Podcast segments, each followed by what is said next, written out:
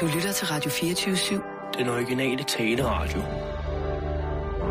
Velkommen til Bæltestedet med Simon Jul og Jan Elhøj.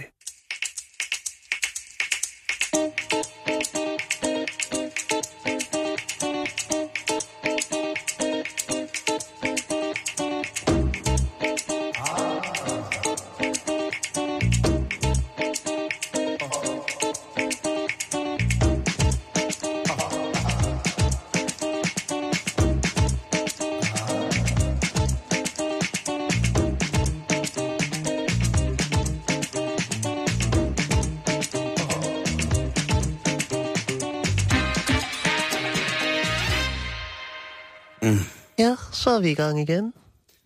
Ja, det er vi jo. Ja, Det er dejligt. Det er, det er, selvom det er gråt udenfor, det er koldt, så er der så dejligt varmt her i studiet. ja. Det er... Velkommen til det program på Radio Det er 24 sjovt, du laver sådan en ansigt, når du skal lave den stemme, så er du sådan, strammer du ansigtet sådan helt ud. Jeg kan ikke lave det bare noget. De næste godt øh, 54 minutter, der vil der kunne forekomme ord, vendinger, audiovisuelle billeder, så stærke, så kødfulde, så lystfulde, så uartige, at det vil kunne skræmme eller støde sarte sjæle.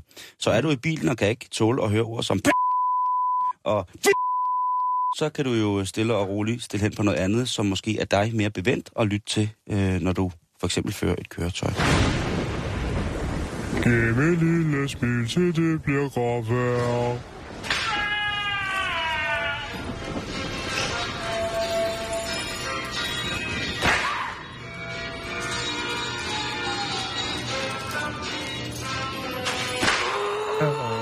Ja, det er de første optagelser, der findes af, hvor at Michael Dyrby han øh, frigav sine øh, oplysninger. Det er simpelthen de allerførste optagelser. Ja. Og øh, så hører jeg ikke mere om det. Snak vi om det, så Så lige en gang til. Det er ærgerligt, at lytterne ikke kan få billederne med, som vi har. Ja, men sådan... Men sådan er det. Man kan ikke få det hele. Nej, vi er, vi er fyldt med ære, og vi Man er fyldt med ro. For, forestille sig resten. Ja, lad os bare, lad os bare gøre det. Jan, du skal starte i dag med noget... Altså, ikke at du ikke har besønderlige ting med til hverdag, men jeg vil, jeg vil da love... Det er ikke Tourettes øh, relateret. Og Det har jeg faktisk ikke så meget af. Nej, du er jo også den ældste af os, og Ja. du er den voksne. Ja, Og det er mig, der så ligger og råder med laveste fældnævner. Så hvad vil du hive niveauet op med i dag? jamen, øh, vi skal snakke skulptur. Du fortsætter i kunstverdenen. Ja, ja, jeg skal det da er ellers lige kanon, mand. love for, at I bare lige får igen at sige tak til vores lyttere, at øh, din øh, gennemgang af det Benelux-mæssige kunsthåndværk fra guldalderen dernede i 1600-tallet, Mhm. ellers har fået ben at gå på inde på vores Facebook. Har du set, hvor meget lækkert jeg har lagt op? Ah, men prøv at høre, ja. ja men der skal forkæles. Og jeg må jo indrømme, at den der, faktisk det billede der med, med alle ordsprogene, det synes jeg, det, det, det, det er drøn godt. Ja, ikke? Det er sikkert lavet alle mulige steder før, men så kunstnerisk velbevandret er jeg overhovedet ikke. Så jeg Nej, synes, det, det er der, også ligegyldigt. Det er førstehåndsindtrykket, der tæller, og det er der, man ligesom anerkender og tænker, okay, der er en, der har fat i den lange ende. Jamen, første gang Allerede gratis. for, for mange, mange hundrede år siden. første gang gratis, ikke? Jo. Slut. Men kunst, det har vi snakket en del om i starten af vores øh, karriere her i Bæltestedet, og Mm. det var sgu farligt. Hold da op, hvor vi fik blev svinet til og alt muligt andet. Ja, men nu er vi det år ældre, de, de er år dummere, og derfor så bekymrer vi os ikke om, hvad folk siger mere Det på har den jeg konto. aldrig gjort. Jeg, altså, du ved, jeg har det stramt med Ja. kunst. I know. Jeg kan godt lide det, men der er sagt også meget lort! Nå, vi skal i gang. Og vi skal snakke om... Øh, vi skal snakke om en, der hedder Xia Xiaopei. Han er fra Kina. I anledningen af, at England og Kina har øh, årsdag for kulturel udveksling. Det lyder ret vildt, ikke? Er det der, hvor det, de øh, smed Hongkong tilbage til sig selv? Eller hvad? Til sig selv. Ja. altså boomerangdag. ja, det var jo Ja. lidt, lidt mærkeligt. Nå, det, er- det er i hvert fald det, det er, ikke? Ja. En øh, ku- kulturel udvekslingsdag. Øh, dag. årsdag. Så laver øh, Jean han laver en, øh, en skulptur af ingen ringer end den altid så yndefulde, smukke dronning Elisabeth den anden. Hold da op. Ja, han laver en fin, fin øh, skulptur af hende, Mm. og den bliver så øh, banket op i Kensington Olympia i London til sådan en øh, kunst- og antikvitetsudstilling. Det er kultur på Den, højt plan. den kommer på display, og det er jo Den kommer på display. udveksling, ligesom at vi sendte øh, den, Den lille, lille havfrue havfru. afsted. Ja, Okay, okay, okay. Det er sådan, det, det, er sådan, det ruller, ikke? Jo, Det er jo. kulturel udveksling, Simon. Det er for at spare på CO2-udslippet ved at tage til Kina for at se Muren. muren, ja. for eksempel, jeg skulle, jeg skulle lige tænke, om der var et eller andet. Eller for at se uh, Gutter Oil. Ja. Hvordan at man tilvejebringer det. Nå Og ja, det på er den måde. De helt store kulturelle fænomener. Ja. Falske valnødder, godterøjle. Øh, Lige alt præcis. muligt, ja. Det var det, jeg lige skulle finde frem. Mhm, Altså, det er, mhm. vi, Jeg altså, hører dig, brødre. Jeg er ikke helt i op i gear endnu. Det kunne godt mærke det, ikke? jamen, det er også kun tirsdag. Ja, Men når programmet her er færdigt, så vil jeg love dig for, så er du helt klar. Fuldstændig. Så Så løber jeg hjem. Altså, åh oh, gud. Nå, tilbage til historien. Øhm, Chen, han laver jo så den her, øh, eller Cher, han laver den her øh, fine, fine skulptur af dronning Elisabeth den anden. Men der er delte meninger om, øh, om det rent faktisk ligner dronning Elisabeth den anden. Uh, Der er mange, der mener, at øh, det kan måske være? mere ligner Tom Hanks. øhm, Som jo er en pæn mand, men Ja. absolut ikke dronningen af England. Altså, øh, det der er mellem, det, det, er hendes, det er hendes hoved, man ser, og så er det nærmest som om, at hendes hoved kommer ud af sådan en blomsterknup. Er, altså, er det en hel figur, eller er Nej, det bare det en er kun byste? en hoved, det er en byste. Okay. Og det er som om hovedet kommer sådan ud af sådan en blomst. Eller også så skal det ligne en pelskrav. Det kan jeg ikke helt finde ud af, men der er nogen, der beskriver det som er en blomst. De kan også ligne de der Hun er gamle... knuppen i en blomst. Åh, Gud i himlen, det skal vi snakke. Ja. om senere. Okay, det lyder frækt. Det er Øh, også. den er lavet af kinesisk hvidt porcelæn, Simon, og den vejer altså 10 kilo. Men er for slemt Efter sine så har det taget Shen 13 forsøg at kreere denne smukke skulptur, eller byste, om man vil, af dronning Elisabeth den anden. Hanks. Han øh, præsenterede sit arbejde på en pre- pressekonkurrence, mm. og allerede der, der var der altså folk, der sagde, øh, jeg er sgu ked af at sige det, men det ligner sgu ikke så meget øh, dronning Elisabeth den anden. I hvert fald ikke, medmindre man får det at vide. Der er visse personer til den her pressekonference, som hæfter, hæfter sig ved en del i ansigtsudtrykket, noget med proportionerne. Blandt andet, at øh, baghovedet er alt for stort i forhold til dronning Elisabeths. så er der en, der bemærker, at hun har fået bokserhage. altså sådan ret markeret hage med en, en, en kløft i. Og så er det her, at der ligesom er en, der udbryder og siger, hold kæft, det ligner Tom Hanks. Så er der blevet grinet lidt. Øhm, selvfølgelig diskret, når kunstneren er til kigge her, nu stede. har jeg lige øh, øh, åbnet nogle billeder. Ja. Ja, Det er Tom H., ikke? det er Tom H. Og det er, det er QE. Ja, de ligner ikke hinanden særlig meget Og på det de gør de billeder. altså virkelig, virkelig ikke. Men så vi- har jeg så billedet her af Chen, og så er øh, øh, dronning øh, Elisabeth den anden. Og der er noget om det. Altså Tom lige Hanks med en, med en koldpermanent og sådan en krone på toppen. Så er det sgu... Øh, Tror du ikke, han har med en Robin Williams? Altså, den, den, det gør også. af- Nå, altså, den, den person, der ser den her til pressekonference, siger til makkeren, det ligner Tom Hanks. Men jeg er da fuldstændig enig i, at det overhovedet ikke ligner dronning Elisabeth, Ja. det der. Det er ligesom de der folk, der får lavet en tatoveringer af deres børn, og så kommer de ud, altså, hvor de har tre smukke børn på sådan et, et lille billede, de har med på mobiltelefonen, ja. og så går tatovørerne i gang og er ta- talentløs, og så kommer de ud med noget, der ligner en, øh, en flødebold. Med fire en, bagte kartofler, ja, en, selvom de kun har tre børn. Nå, en karburator, en ødelagt højtaler og en dam, gammel printer. Øhm, men altså, øh, så er der jo nogen, der ser sådan lidt mere lyst på det og siger, "Jamen, den, jeg kan sgu meget godt lide den, den er sådan lidt kitsch, så hvorfor ikke øh, tillykke til Chen for, for det her øh, mesterværk. Øh, så er der selvfølgelig nogen, der svarer igen og siger, jamen altså prøv at høre, Tom Hanks bærer jo ikke guldkrone, altså kom nu. Det er jo ikke Tom Hanks, det Men- er dronning Elisabeth den anden. Jo, bevares det godeste. Men hvad, hvad, siger, hvad siger monarkiet til det? Har de været ude og ytre sig omkring, øh, hvorvidt det er, er gengivet korrekt eller Nej, dybt på afvej? Nej, der, der er ikke, jeg tror ikke, at, øh, at porcelæns øh, Elisabeth har mødt øh, IRL Elisabeth. Har, har de ikke, tjekker de ikke sådan noget der? Jeg tænker, hvis der blev lavet et kongemaleri, for eksempel af vores kongefamilie, Jo. at man så lige inden man øh, offentliggør det, lige tjekker, at der ikke er nogen, der ser fuldstændig sindssyg ud. Nej. Men altså, hvis han har brugt 13 forsøg, så, øh, altså, så er han vel nået frem til det, han synes, der minder mest om. Det kommer også an på, hvad for et billede han har haft af hende jo. Det kan jo godt være, at det måske har været en meet and greet mellem Tom Hanks og øh, dronning Elisabeth, og så har han blevet lidt forvirret til, jeg noget- smelter dem sammen til en stor 10 kilos porcelæn. Så jeg er helt sikker på, at det er den Jeg samme. ikke, hvorfor. Så snakker han ikke til Nej, det gør han ikke. Nå, men det var bare det. Jeg, læ- prøv, jeg lægger billedet op, så kan man jo selv vurdere, om man øh, synes, det ligner øh, dronning Elisabeth den anden, eller om det ligner øh, Tom Hanks mest. Jeg synes, det ser helt vildt ud. 13 forsøg, siger du? Ja, alle gode gange 13.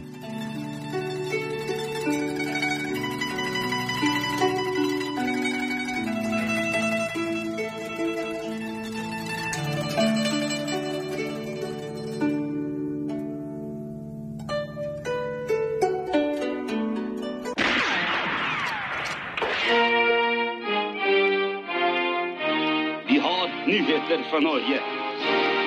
Dette er Tor Heyerdahl. Ja, men Tor Heyerdahl er død, da. Det er ikke det. Det er nyheter fra Norge. Jeg er Tor Heyerdahl. Dette er nytt fra Norge. Jamen, vi bliver sgu i den, øh, i den samfundskritiske... Øh, Det var mere nedtursnyt. jamen, jeg, jeg synes ikke, at det var nedtursnyt, det du havde. Øh, jeg synes, det var, øh, det var en god opsang. Ja, Det var det lige- sgu nok ret i, faktisk. Ja, det vil jeg faktisk sige. Men den er sgu galt på Rigshospitalet i Oslo, du.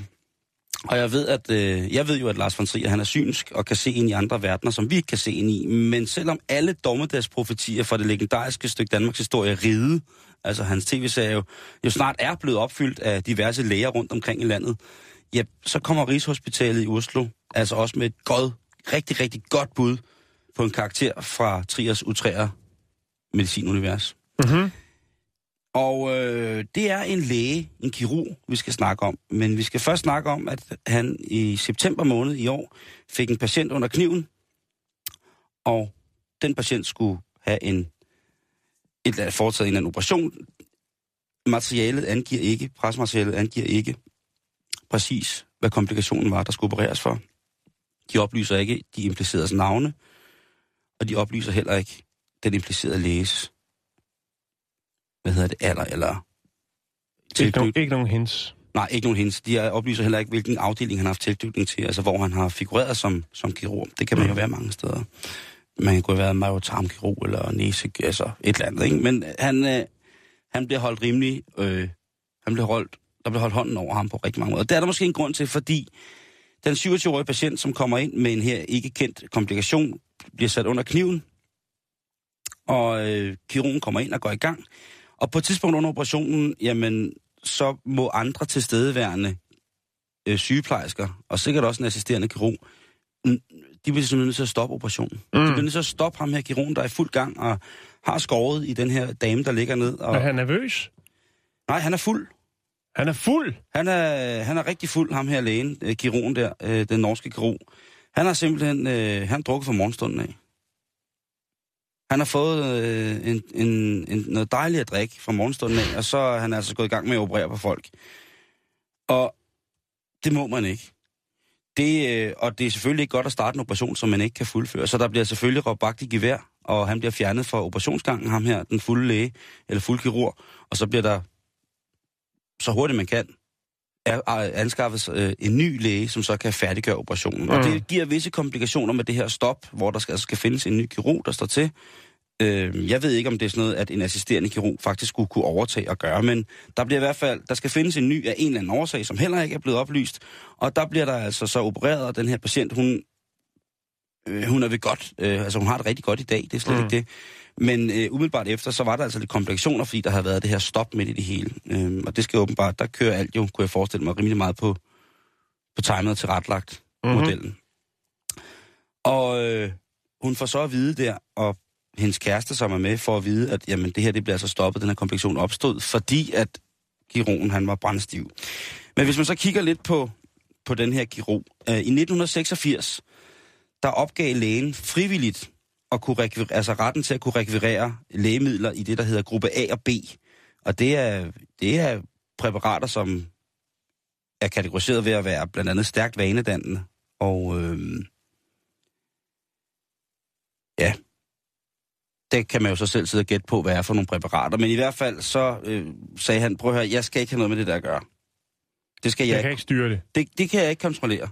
Og det, altså, det siger jo også noget om øh, Norge, hvilket land det var på det tidspunkt i slut Mm. 90'erne, ikke med at, vi, ved du hvad, der er plads til alle. Det skulle godt nok, ikke?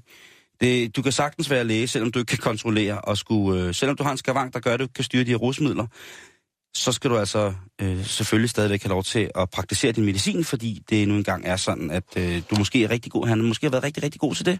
Mm. Jamen altså,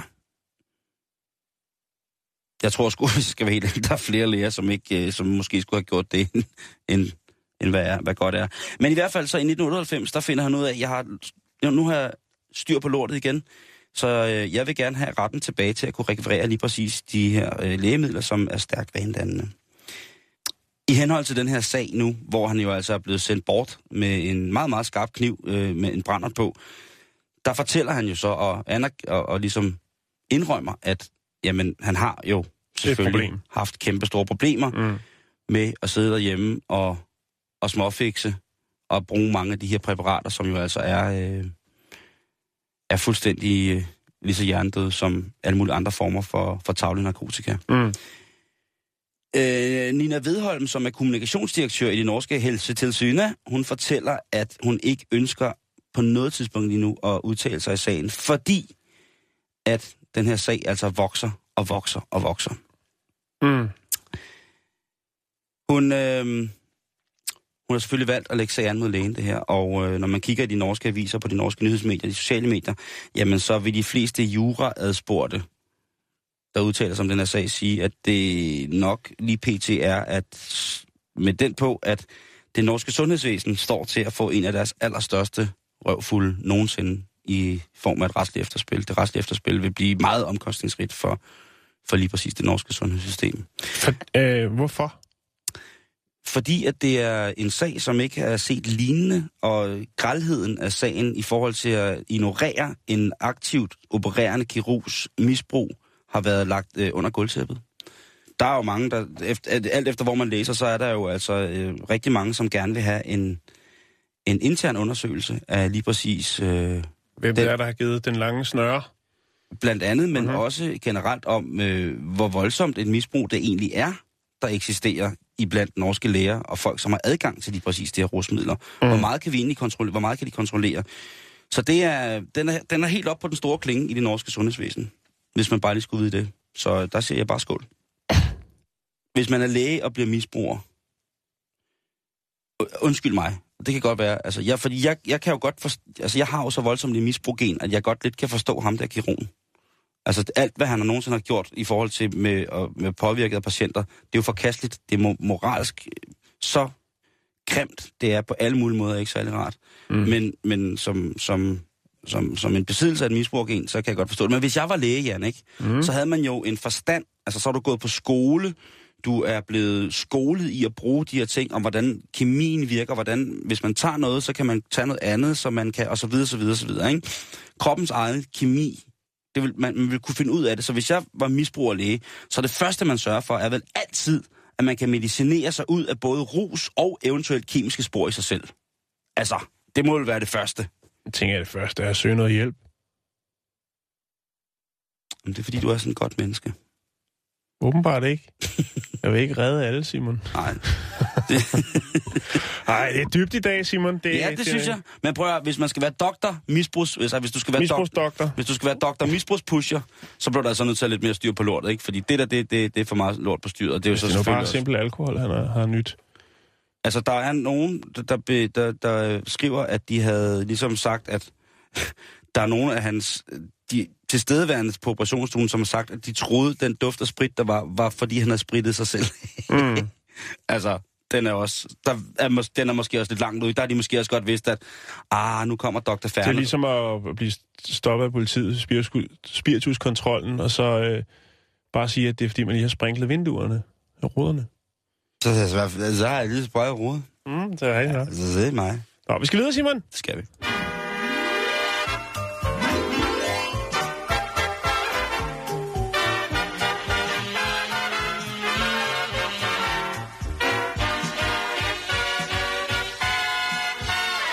skal til Indonesien nu, Simon. Ja. Ja. Øh, noget, der måske er inspireret af den øh, James Bond-film, der hedder Live and Let Die. Åh, fantastisk øh, soundtrack. Og så tænker man Indonesien og, og den film, hvad, hvad, hvad er der gang i? Jo, øh, Det er chefen for øh, narkotikabekæmpelsen. Han hedder Budi Vazao. Han, øh, han har fået en god idé. Budi Booty eller Body. og Booty. Det er meget federe navn. Ikke Og, Budi, men bare Budi. Budi Vazao. ja, okay. Og, øh, eller Vaseso, undskyld. Han, øh, han er måske inspireret af den øh, gamle James Bond-film. I hvert fald så øh, mener han, at, øh, eller er kommet med et forslag om at øh, bygge et nyt fængsel. Mm-hmm. Og øh, hvad har det med James Bond at gøre? Jo, det er fordi, at man, øh, han har fået den idé, at det her fængsel skal bevogtes af krokodiller. Der er jo noget med, at Roger Moore, han øh, viser sine øh, krokodillefærdigheder ved at hoppe fra krokodille til kro- krokodille, øh, ved at bruge dem som, hvad skal man sige, afsat. Mm-hmm. Ikke? Han går derhen af. Jo, øh, jo. så vidt jeg husker. Jeg kan ikke helt huske det, men det er i hvert fald det, der er referencen. referencen. Og øh, grund til, at han tænker, at vi skal have et, øh, et fængsel for øh, dødsdomte na- øh, folk, der har lavet narko-relateret kriminalitet, det er jo sådan, det bliver jo straffet meget, meget, meget hårdt. Altså virkelig hårdt. Vi snakker dødsstraf. Og øh, grunden til, at han siger, at vi så skal så have, øh, eller de vil have et fængsel med krokodiller, det er fordi, at de ikke er til at hugge eller stikke i. Altså, man kan ikke øh, bestikke dem med noget som helst. De er ubestikkelige. De er ubestikkelige. Og derfor, jeg, jeg tænker ikke, altså, jeg ved ikke helt, hvordan sådan en fængsel det skulle være, om det bare skal være sådan en, en altså, nu er det jo øer, man kan sige, men så en ø med en ø ind i midten, hvor der så bare er krokodiller hele vejen rundt, og så sidder der nogle mænd der og spiser noget ris, og lige snart de stikker tågen i, Altså, jeg vil sige... at eller man laver godt- en, det kan en godt være- voldgrav måske, og så laver et fængsel der, så når de hopper over væggen eller muren, så ryger de direkte ned i voldgraven, og der er krokodillerne, og så siger det haps. Altså man kan jo sige med dyr som jæger i vand for eksempel, eller fra vand mod land. Mhm. Øhm, altså hvis man kan få en krokodille fyldt op med ketamin og dolol, så vil jeg godt sværge på, at man kan komme de der krokodiller til livs. Altså så er de ikke blevet kompromitteret, de er bare faldet i søvn, fordi de, kan, de Mm. kan ikke holde op med at æde. Altså det der med, med vagtdyr, Ja, men det skal du så skaffe, kan man sige. Ja, det Du skal selvfølgelig skaffe det er og, og, og, man kan sige, den, det kommer ikke til at ske, fordi det er jo netop en af tingene, det er jo det her med, at man kan bestikke, øh, man kan bestikke, og man kan, øh, altså de her sådan, fængselsbetjente, øh, de jo, altså, det er en virkelig sjov idé. de, de, men, de får, øh, altså de, de skaffer ting og får penge for at skaffe ting, og bliver presset til at skaffe ting, Mm. så vil man godt kunne. Men hvis du kun har et fængsel, hvor der kun er krokodiller, jeg tror ikke, du kan få krokodillerne til at skaffe noget som helst. Det tror jeg heller ikke, men Nej. øh, man kan få folk udefra til at fodre krokodiller. Hvis det for eksempel er en voldgrav, ikke? Ja. og man så øh, forurener det vand, som de lever i. Men han prøver, altså Buddy, han er på vej. Han, er, han, er, han, er, han rejser rundt på de forskellige øer for at finde Den helt de rigtige. største og de farlige. Det er ikke én. Bare han vil have de største, de grummeste øh, krokodiller, og de får jobbet øh, til at vogte det her nye øh, fængsel, som er under opsejling, Simon. Det er æderrømme. Ja, jamen et, et eller andet sted. Øhm, det, er Øh. også, det er også bare sådan så åbenlyst med, mm. med hvad hedder det, med, med krokodiller, ikke? at det er farligt, fordi... Men det er jo også en god mm. idé. Jo. De har jo sikkert en, en sådan indbygget frygt. Man har jo som menneske en indbygget frygt for krokodiller, ikke? Jo, jo, helt bestemt. Og jeg vil da altså, sige, bare at, smut på øh, YouTube, så kan du se, Nej, nej, en nej, nej, nej, nej, nej. Jeg, havde, altså, jeg, jeg fik tilsendt sådan en, en, en video fyldt med mærkelige ting. Måske var det en af vores lytter faktisk, hvor der blandt andet er sådan en gut, der sidder og prøver mm. at stikke hovedet ind i en krokodilles mund, og så krokodillen siger lige pludselig... Mm. Og så hænger han fast. Altså i april, Ja, ja, ja. I, i april i år, der var der jo øh, internationale forroer, da det var, at øh, Indonesien øh, henrettede øh, syv udlandske øh, narkosmuglere, øh, blandt andet Australieren Andrew Chan og øh, så en herre ved navn øh, Mojan øh, Sakumaran. Mm. Øh, kan jeg godt huske. Så, så, øh, så der er noget om det. Men altså, øh, præsidenten, Joko Widodo, han øh, siger, prøv at det her, det lyder sgu som en god idé. Øh, den øh, tager vi lige op og vender, og øh, så finder vi et budget, og så bygger vi et fængsel, og så, øh, så hyrer vi nogle øh, krokodiller ind, og så, øh, så har vi løst et, øh, et problem. Det er sådan, at hvis man rejser ind i Indonesien, altså så allerede fra lufthavnen af, altså ude i lufthavnen, der står der altså skilte, Krokodi- toller krokodiller. nej, øh, omkring det der med, med, med narko, ikke? Jo, jo, at, jo, jo, med, jo. At, øh, det, der er, og de, de, de, skulle ikke, de skulle ikke kage med den, Jan. Der, der står Nå. simpelthen, at det, der står ikke noget med store De bøder og har, sådan noget. de har, hvis det ikke en af dem, så er det værd. Jeg tror faktisk, det er det land i verden, der har den, altså de hårdeste straf for øh, blandt andet øh, narkotika. Jeg vil i hvert fald sige, at i Jakarta, der lægger de ikke skjul på, at øh, når man kommer, der står, at, øh, hvad hedder det, øh, at øh, hvis man bliver taget med stoffer, så er det øjeblikkelig fængsling, mm. og så er straffen som regel døden. Mm. Så, så er det ligesom sagt, så er der ikke så meget pis der, så kan man jo selv øh, sige, hvad man, man vil ligge og rode med dernede, og, og de er, øh, de, de er øh, ret ligeglade med det der. Mm. Så kan man så tænke på, hvorfor at Man det har er... også, man har, man har også snakket om at dele lidt, lidt mere op, fordi der er jo øh, menneskesmugling er åbenbart også et stort øh, problem dernede, og der har man så snakket om at dele dem op, sådan, så man har dem, der har lavet narko, øh, altså narkobanderne og narkorelateret kriminalitet, bliver delt op øh, for sig selv, og så dem, der har øh, blevet taget for menneskesmugling. Det er begge to nogen, der får øh, forholdsvis hårde domme, øh, men at, at splitte dem op for ligesom at ikke, at øh, de kan blive rekrutteret, altså de her menneskesmugler, ind i de her øh, narkobander. Så de kan indgå i den onde cirkel. I den onde cirkel. Ja. Nå, men det er det, Simon. Det, det kunne være et spændende tiltag, også i, i, i Danmark. Tænker jeg. Jeg ved bare ikke lige, hvad for en dyr man skulle smide ind. Jeg ved sgu ikke, om krokodillerne de kan, kan klare den hårde vinter over på Fyn, øh, hvor det nye superfængsel jo skal ligge. Er det ikke der, det skal ligge? Jo, øh, altså jeg kunne sagtens komme på noget, nogle dyr, som... Altså muldyr er jo rasende. Altså de er simpelthen så, de er så hissige. Ja.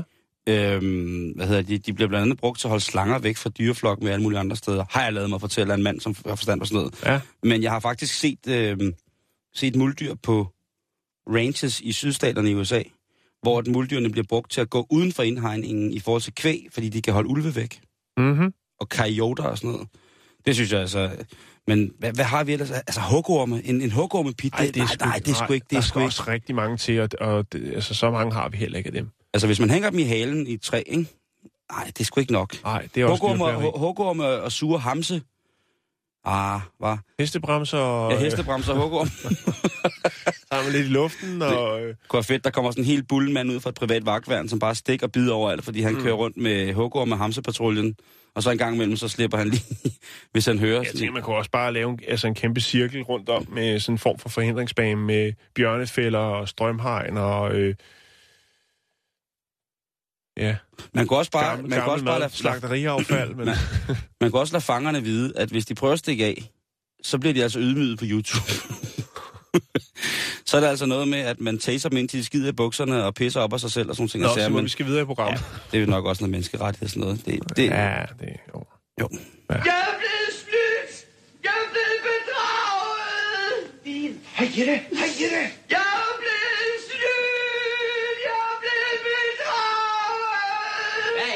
Noget sludder, Rasmussen? Jeg blevet snydt! Hvem har snydt dem? Ham der! Men man godt. sådan kan man godt have det nogle gange. Nu skal vi til noget, som måske godt kunne have været øh, i begravelsesnyt, men jeg har valgt at tage det ud i begravelsesnyt, fordi det ja, er ikke... Fordi du kan. Fordi, fordi jeg kan, og det er ikke nyt. Nej. Men hvordan vælger man design til sin sidste rejse? Det har vi jo snakket om rigtig, rigtig mange gange, hvor svært det kan være for familien at tage stilling til, hvis man ikke selv i forvejen har valgt sit skrin at rejse i, altså sin kiste eller sin Mhm. mm-hmm. urne. Hvordan kan man så på en eller anden måde blive, blive ægget til at vælge rigtigt? Ja. Og vi skal til Polen, og Polen er jo et land af muligheder. Polen er jo Det er det. Et land, som ikke skylder EU forfærdeligt mange penge, for eksempel. Det er jo et land, som er i voldsom vækst. Mm-hmm. Det er jo et land, som, øh, hvis man rejser der til, der kan man altså mærke, at øh, den her metropolisering af deres større byer ikke kun nu handler om, øh, om luder og billig sprut, men rent faktisk også handler om en kultur, kulturel revolution. Det handler om, øh, ja, at den har været i gang i mange år, og Polen har jo lidt været sådan et overset land, fordi man altid ligesom har sammenlignet det med noget østlandsk på den lidt negative måde, tror jeg. Ja. Jeg tror i hvert fald ikke, at, at, at, at mine forældre ville have syntes, det var fedt at tage til Polen på ferie i midt-80'erne. Så kører Cit- Cit- Citroënen derned. Det tror jeg sgu ikke. Og, og Svinucci har jo også altid været et, et synonym med, med, med letlevende, hårdt arbejdende kvinder på havnen, mm. og så ellers en forholdsvis utræ omgang med virkeligheden, kun påvirket af voldsomme mængder af alkohol, ikke? Og så er det jo et land, der har været presset fra begge sider jo. Rusland på den ene, og Tyskland på den anden. De har... Derfor lærte børnene både russisk og tysk, for man ved sgu aldrig, hvem der kommer og sagde, vi skal bruge jeres land. Og hvis man tager til Warszawa for eksempel, så står det russiske radiotårn stadig som et voldsomt fal, altså falatisk symbol på øh, russernes herkomst. Det er fuldstændig mm. tomt på de her tre etager, fordi tyskerne ikke ville, alligevel ville rive det ned. Så der er mange ting i Polen, som ligesom clasher. Og der er de meget, meget gamle traditioner, og så er der så også, øh, så er der jo så også de her øh, nyere og sådan helt for os almindelige hverdagsagtige ting, som måske kan virke lidt mærkeligt på et land, som ikke unødvendigt øh, har udlevet en sådan en meget speciel form for social konservatisme. Men altså i dag et land i rivende udvikling og øh, sindssygt spændende. Og blandt andet så er der også øh, Zbigniew Litnier, hedder han. Ja. Zbigniew. Zbigniew Lindner. Og han har det, der hedder Lind, Lindner, som er et driftigt firma, der laver kister til folk. Ja, Og han... Øh, han er noget sn- snedket.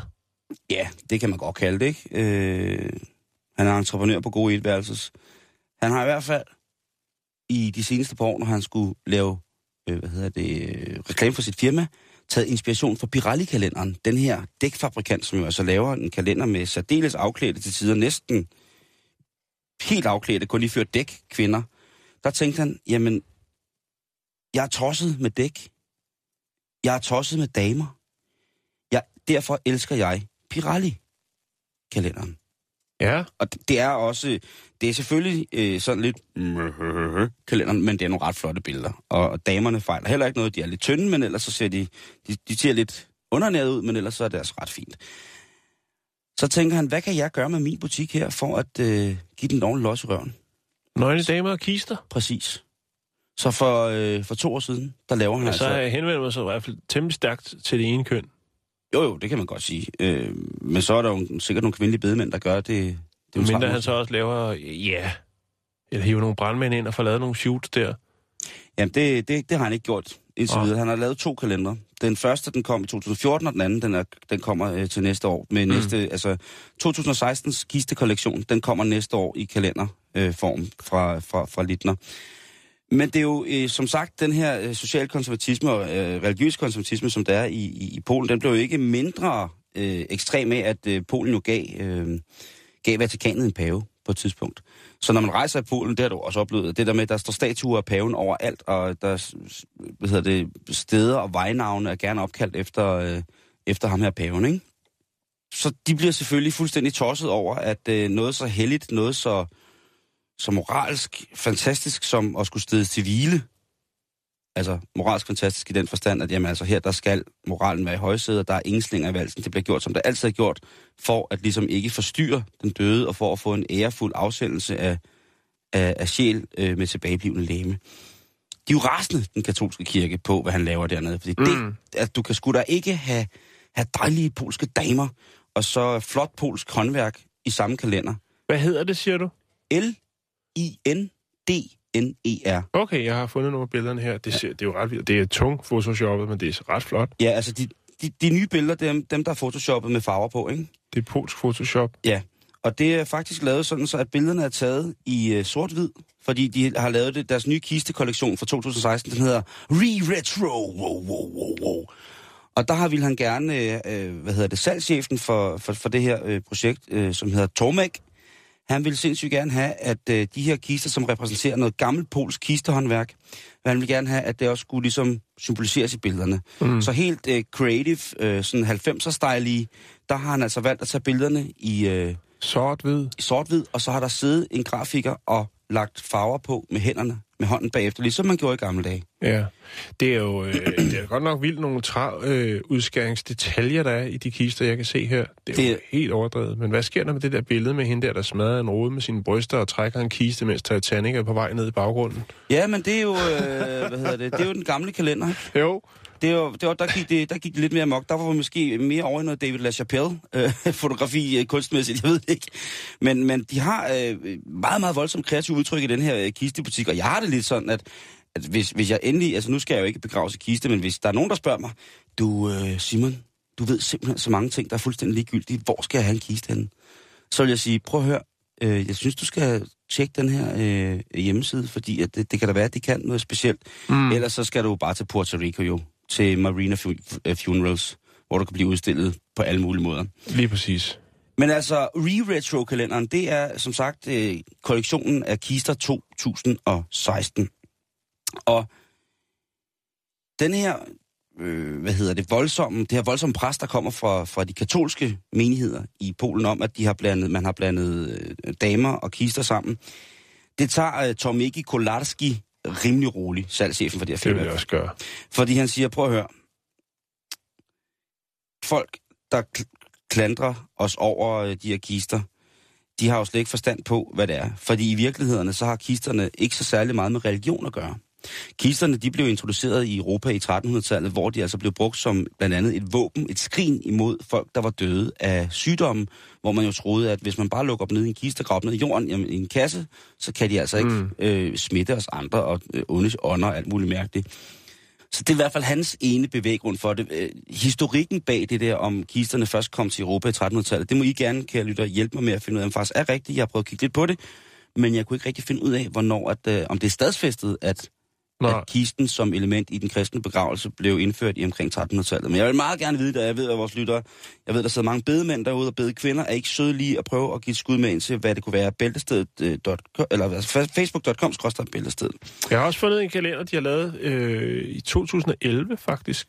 Jamen, som, er, har- som er øh, lidt, lidt anderledes end den der tunge ja. photoshoppet. Altså, de har lavet flere forskellige. Han prøver altså hele tiden jo, øh, ham her, jeg kan ikke sige hans fornavn, øh, Lindner, han prøver jo altså at, at gøre det til, til noget spændende, og han siger Mm. jo altså også, at noget, som, som nogen måske vil opfatte mobil, men han siger, at han elsker sit job, Jamen, og altså, han elsker sit håndværk.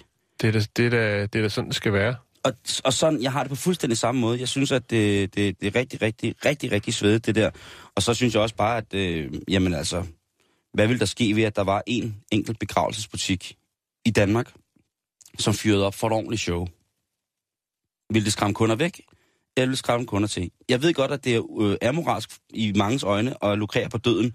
Problemet er bare, at vi, der, der er kun én ting, der er fucking sikkert her i livet. I'm sorry, Mm.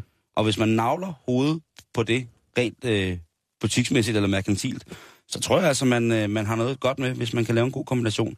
Jeg ved da i hvert fald, altså min begravelse skal ikke være sådan noget helt tudet lort. Altså det skal bare, øh, man må godt selvfølgelig, det skal man ikke bestemme, men jeg, der skal bare være noget godt at spise, skal det være sådan, nå.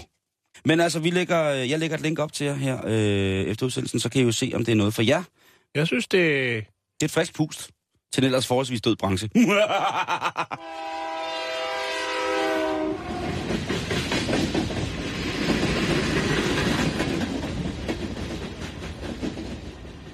underdøj. ja, TV-kanalerne, de har det jo svært rundt omkring i verden, fordi at der er så mange andre tilbud. Der er internettet, og der er også den virkelige verden, der er naturen, der er alt muligt.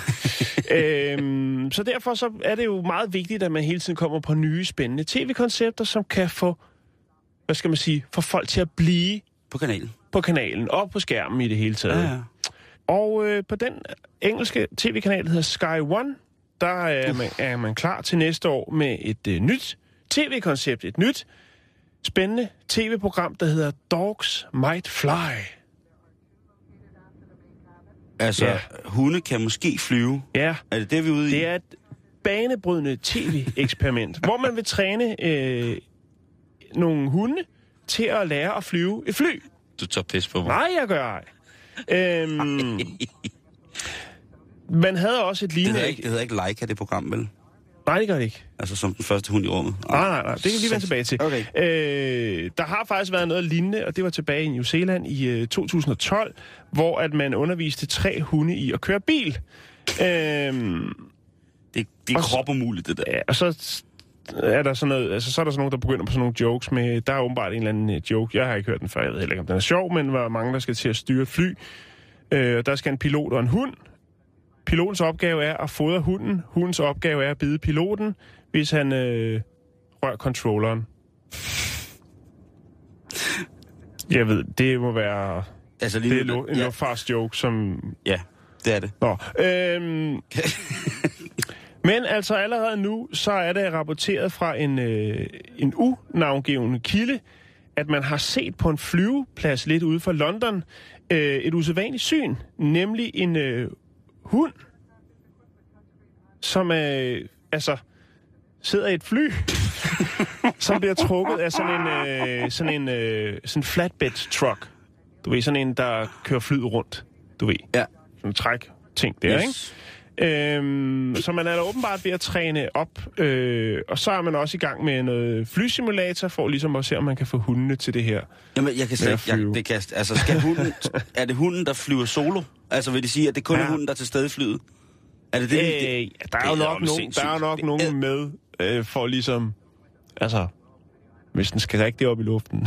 Tænk, tænk at være det tv-produktionsselskab, Jan, som sidder ja. Og tænker, åh ja, nu laver vi noget, som ingen andre har set. Og det er jo rigtigt, det er jo, ikke, en- det er jo noget, som ingen andre har set.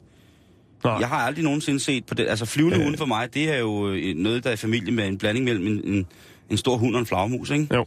Det er absolut ikke en... Øh, Øh, hun hedder, hende der har taget beslutningen om, at det her det skal eksekveres, hun hedder Caroline Hawkins, og hun er direktør for det her Oxford Scientific Films.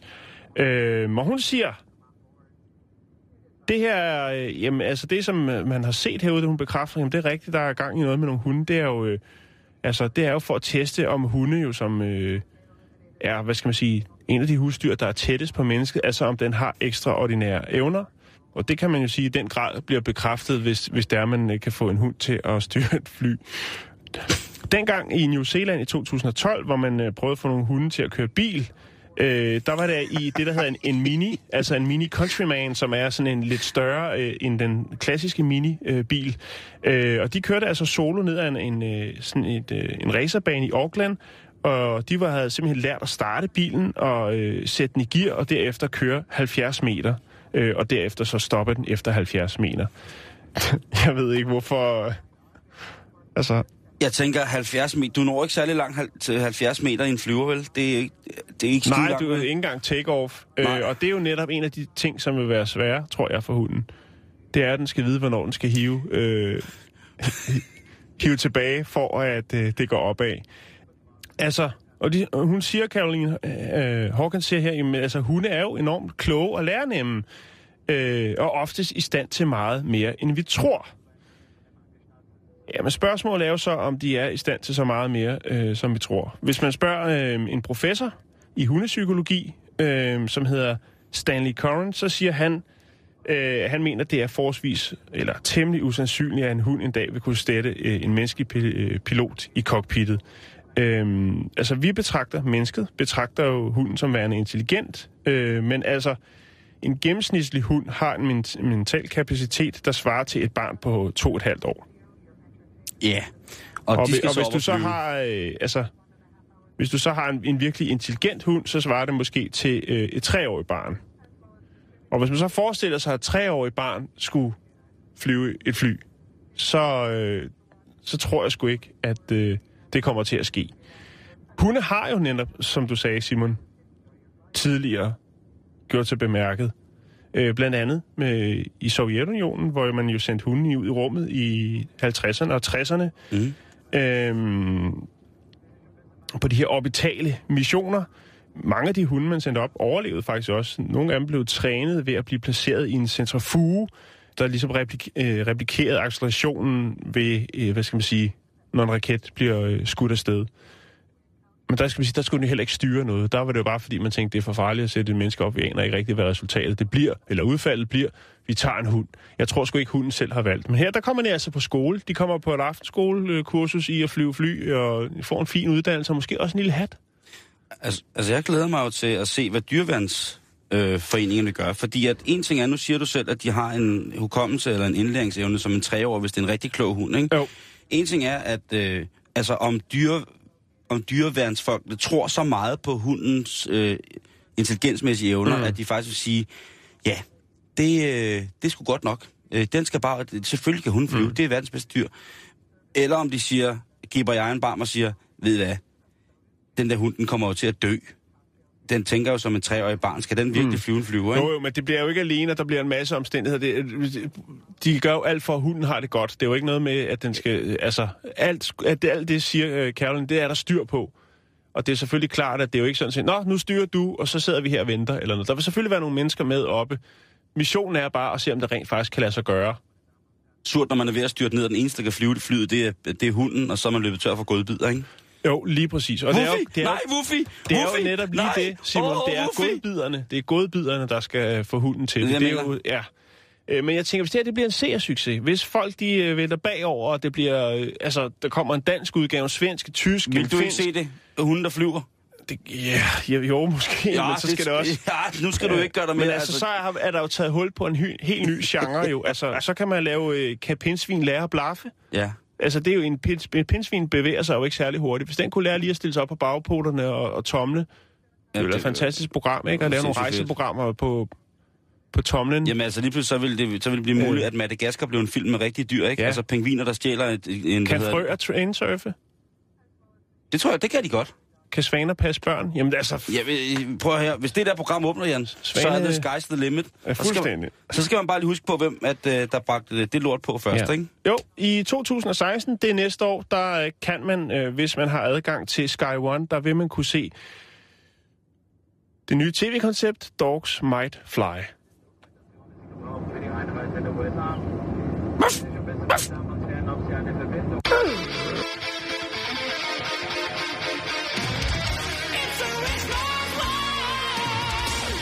Jeg sidder lige nu og overvejer, om jeg skal købe et Sky-abonnement på min computer. Prøv at Ja, det der program, jo. det er jo, det er jo, altså... Den, den er, er, er, det, er det mig, eller er den lidt desperat? Det, det er ikke til at sige, Simon. Jeg i synes, der er det i temmelig meget et- andre på andre tv-kanaler, som der er mange, der ser, hvor jeg tænker, det skulle for desperat, det der. Men ja, det er rigtigt. Men, det kommer an men, på, hvad man interesserer for. Jeg synes faktisk, det kunne være meget sjovt. Det kunne være sødt. Sådan en fin, fin labrador. Det er jo hovedsageligt labrador, man kommer til at bruge, fordi det er jo en af de øh, Eller kløgtigste. det er en- allerkløgtigste raser, ikke? Mm. Og det kunne da se sødt ud, altså. Og jeg skal love for, at øh, altså, hvis det kommer til at ske, så, øh, så er Lassie ikke noget. Altså, Altså, for, altså, fuck da Lassie. så kan Lassie godt øh, pakke sit privatdetektivgen ned, fordi nu kommer den flyvende Labrador, altså. Eller hvad hed den der med chefhunden fra tyske? Max.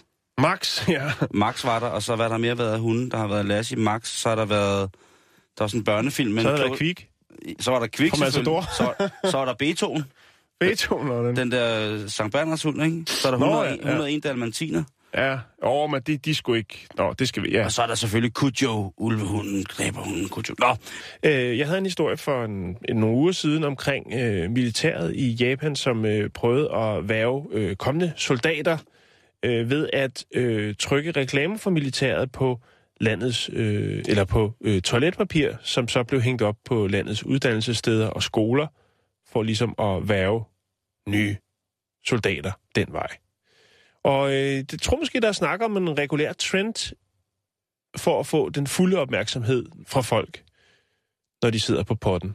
Fordi nu har jeg sørme fundet nogle andre nogen i Japan, som også går den vej for at få folkets opmærksomhed. den sidste gang, det var der, hvor de reklamerede på toiletpapiret jo, ikke? Mhm. Øh, Det er det, jeg siger. Værvekampagnerne der. Ja. Og, og, og jeg synes jo faktisk, altså det er jo ligesom det, der hedder flush ads i Danmark, ikke? Når man sidder, når man er på Crazy men Daisy. det er bare et skilt, du sidder og glor lige ind i, når du sidder og blinker med det døve øje, ikke? Altså, det er Ja. jo bare... Så står der Stimorol. For alle munde på din krop til at dufte dejligt. Ja, lige præcis. Nå, men tidligere i år, der besluttede, og det var faktisk en historie, som vi ville have bragt, øh, men den røg ud til siden. Men nu kommer han så sjovt nok med på øh, en afbestilling, skulle jeg til at sige. Øh, tidligere i år besluttede New East Japan Railways, som er den største togoperatør i Japan, at forbyde selfie, selfie sticks på øh, 1200 jernbanestationer i Japan. Det er rigtigt. Øh, det var som altså, grundet det her med øh, den her fare, som det var forbundet med, altså folk, de, øh, de som er så optaget af de her selfie-skud, så de øh, vælter rundt ude på togskinnerne, og der, togene der, hvis det er et gennemkørende, de kører meget, meget stærkt. Altså, hvis chimpansen kommer, så... Og så er der altså også ufattelig mange mennesker, der bruger de offentlige transportmidler, og især togene, til at komme fra den øh, hjemmefra og til arbejde og tilbage igen, og hvor det nu ellers skal hen. Og når der så er alle de her sådan, selfie-maniacs, der øh, Selfie-ax. altså har brug for, det kan være turister, det kan være folk, der skal på trekking, eller hvad det nu er, ud og nyde naturen, og så lige skal have et billede også med, på togstationen. Jeg tvivler på, at det er folk, der er på vej på arbejde, der lige skal have sådan en morgenselfie. Men det forbød man jo tidligere i år. Nu vil man så prøve at tage hul på et andet problem, Simon. Det er det her med, at folk, når de bevæger sig rundt, på stationerne. Altså, man siger, der er mange, der er afhængige af deres smartphones. Øh, altså, skal man sige, japanerne, de har jo travlt hele tiden. Ja. Man kan ikke sige myre flittige, fordi den, øh, det ordsprog har jeg høvlet fra hinanden øh, tidligere øh, Ja, den er her må, øh, i sidste måned. Men altså, de bruger den jo til at tage kontakt til familie, kollegaer, kunder osv. osv. De arbejder jo med deres smartphones, mens de transporterer sig selv fra deres bopæl til deres arbejdsplads. Men øh, folk bruger måske lidt for meget tid på at kigge ned i telefonen, og øh, det har vi snakket om øh, en del gange, det her med, at folk så ikke rigtig orienterer sig, når de går rundt på banegården eller på perronen, så går de og glor ned i deres telefon. Og det kan også godt være farligt. Folk kan gå ind i hinanden, folk kan falde, og så videre, og så videre. Ja.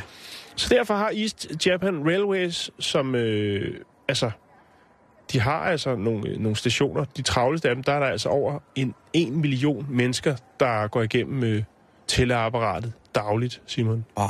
Så er der altså smæk på. Ja, altså, men det er jo, det er jo en crazy togkultur, de har i Japan. Fuldstændig. Også, altså, der, og deres metrokultur, den, mm. den er fuldstændig sindssyg, altså. Mm. Men fra den 2. november, Simon, det vil sige, det har været i gang i 8 dage ifølge min kalender, der gik man så i gang med et nyt tiltag. Og det var så på Japan Railways togstations toiletter. Der gik man i gang med at opsætte noget nyt toiletpapir med tryk på. Sådan. Og når man så hiver et øh, par billetter derinde på potten til endestationen, så vil der stå Yamamasho Akuri Shumaho Hvis dit eller lad os stoppe med at bruge vores smartphones, mens vi går. Yamasho! Aguri Shumaho! gad vide om... Man skal råbe og være kraftig, Ja, det skal man, det skal man. Det gør jeg altid, når jeg er dernede og skal sushi. Gad vide om... Øh, Sushi! gad vide om de der... gad vide om de der, hvad hedder det, kinesiske øh, sms-stier, ikke også skulle til en tur der til perronerne i... Øh, altså, Jo, nej, men det er forbudt, Simon, at, de prøver at skære ned på det. Folk, de Ja, skal ja. slappe af med det. Men prøv at høre, jeg har sgu fundet et billede på de sociale medier. Øh, jeg tror, det er fra, fra Twitter. Og her kan man altså se, det forestiller jo så, der er øh, det der, hvor der står... Og så er der et, øh, et, et, et billede af en smartphone, skal, tror jeg, det skal ligne, hvor der så er et skoaftryk inde i. Mm-hmm. Og når du så sidder der og hiver billetter til endestationen, så får du altså lige det budskab med lige der. Og jeg tror måske her, når man sidder øh, i ene rum, hvilket man jo oftest gør, når man er på toilettet, Ja, helst. øh, at så har man måske lidt mere fokus på det, end hvis de bare over indgangspartierne satte et skilt op, hvor der stod nøjagtigt det samme. Så det er meget godt lige tænkt. Jeg synes, det er, rigtig, rigtig godt tænkt. Jo. Det er jo tid til eftertanke, når man sidder der, ikke? Jo. Det må jeg mene. Ja, eller til at dele nogle likes ud i en lindstrøm til dem, man nu. Det kan, go- og det kan godt være, at jeg er med. pissehammerende gammeldag som møg konservativ lige præcis på det punkt. Men ved du hvad, Jan? Jeg synes faktisk også, det er rigtig, rigtig skræmmende, når folk sms'er, når de kører på cykel. Eller bil, for den sags skyld. Jo, det er rigtigt. Og, så, når, og, og går i det hele tiden, den der helt verdensfjerne ting. Men Ja. ja. sådan må det åbenbart være nu engang. Eller stavgang. Det er også, det ser skræmmende ud, at de kan multitaske på så højt niveau, at de både kan have en skistav i hver hånd, og samtidig øh, tekste. Ja, nå, det var bare det, Simon. Det, øh, jeg lægger lige et billede op, så kan man lige se, hvad, ja, hvordan det går ned. Super. Øh, jeg fandt noget på Twitter. Det er øh, Adams County i Wisconsin. Der er politiet ude og efterlyse, om der er nogen, der mangler en kiste. Der er nemlig en kiste, der er faldet en bil øh, ude på motorvejen, og øh, man vil jo egentlig bare høre, om øh, der er nogen, der mangler en kiste. Der er ikke øh, registreret nogen zombier i området, så derfor kommer ud fra, at øh, kisten har været tom. Men også tak til det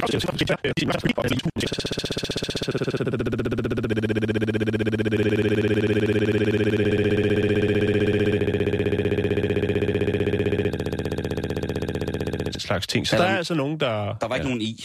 Der var ikke nogen i, ikke så vidt vides. Men altså, hvis man mangler kisten med hashtag Where is my casket, så kan man altså henvende sig til Adams County øh, politi, som har kisten. Og hvis man der ikke er nogen, der melder sig inden for de næste par måneder, jamen så vil den blive videresolgt på en auktion sammen med andre ting, som politiet får ind ad døren.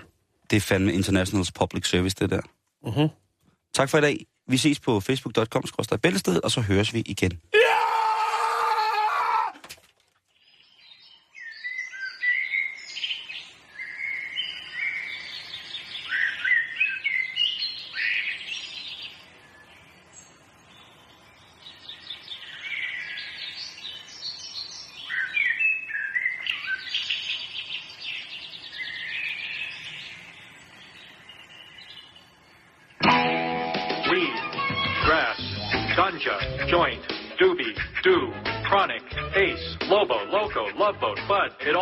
From the same stash. It's all marijuana.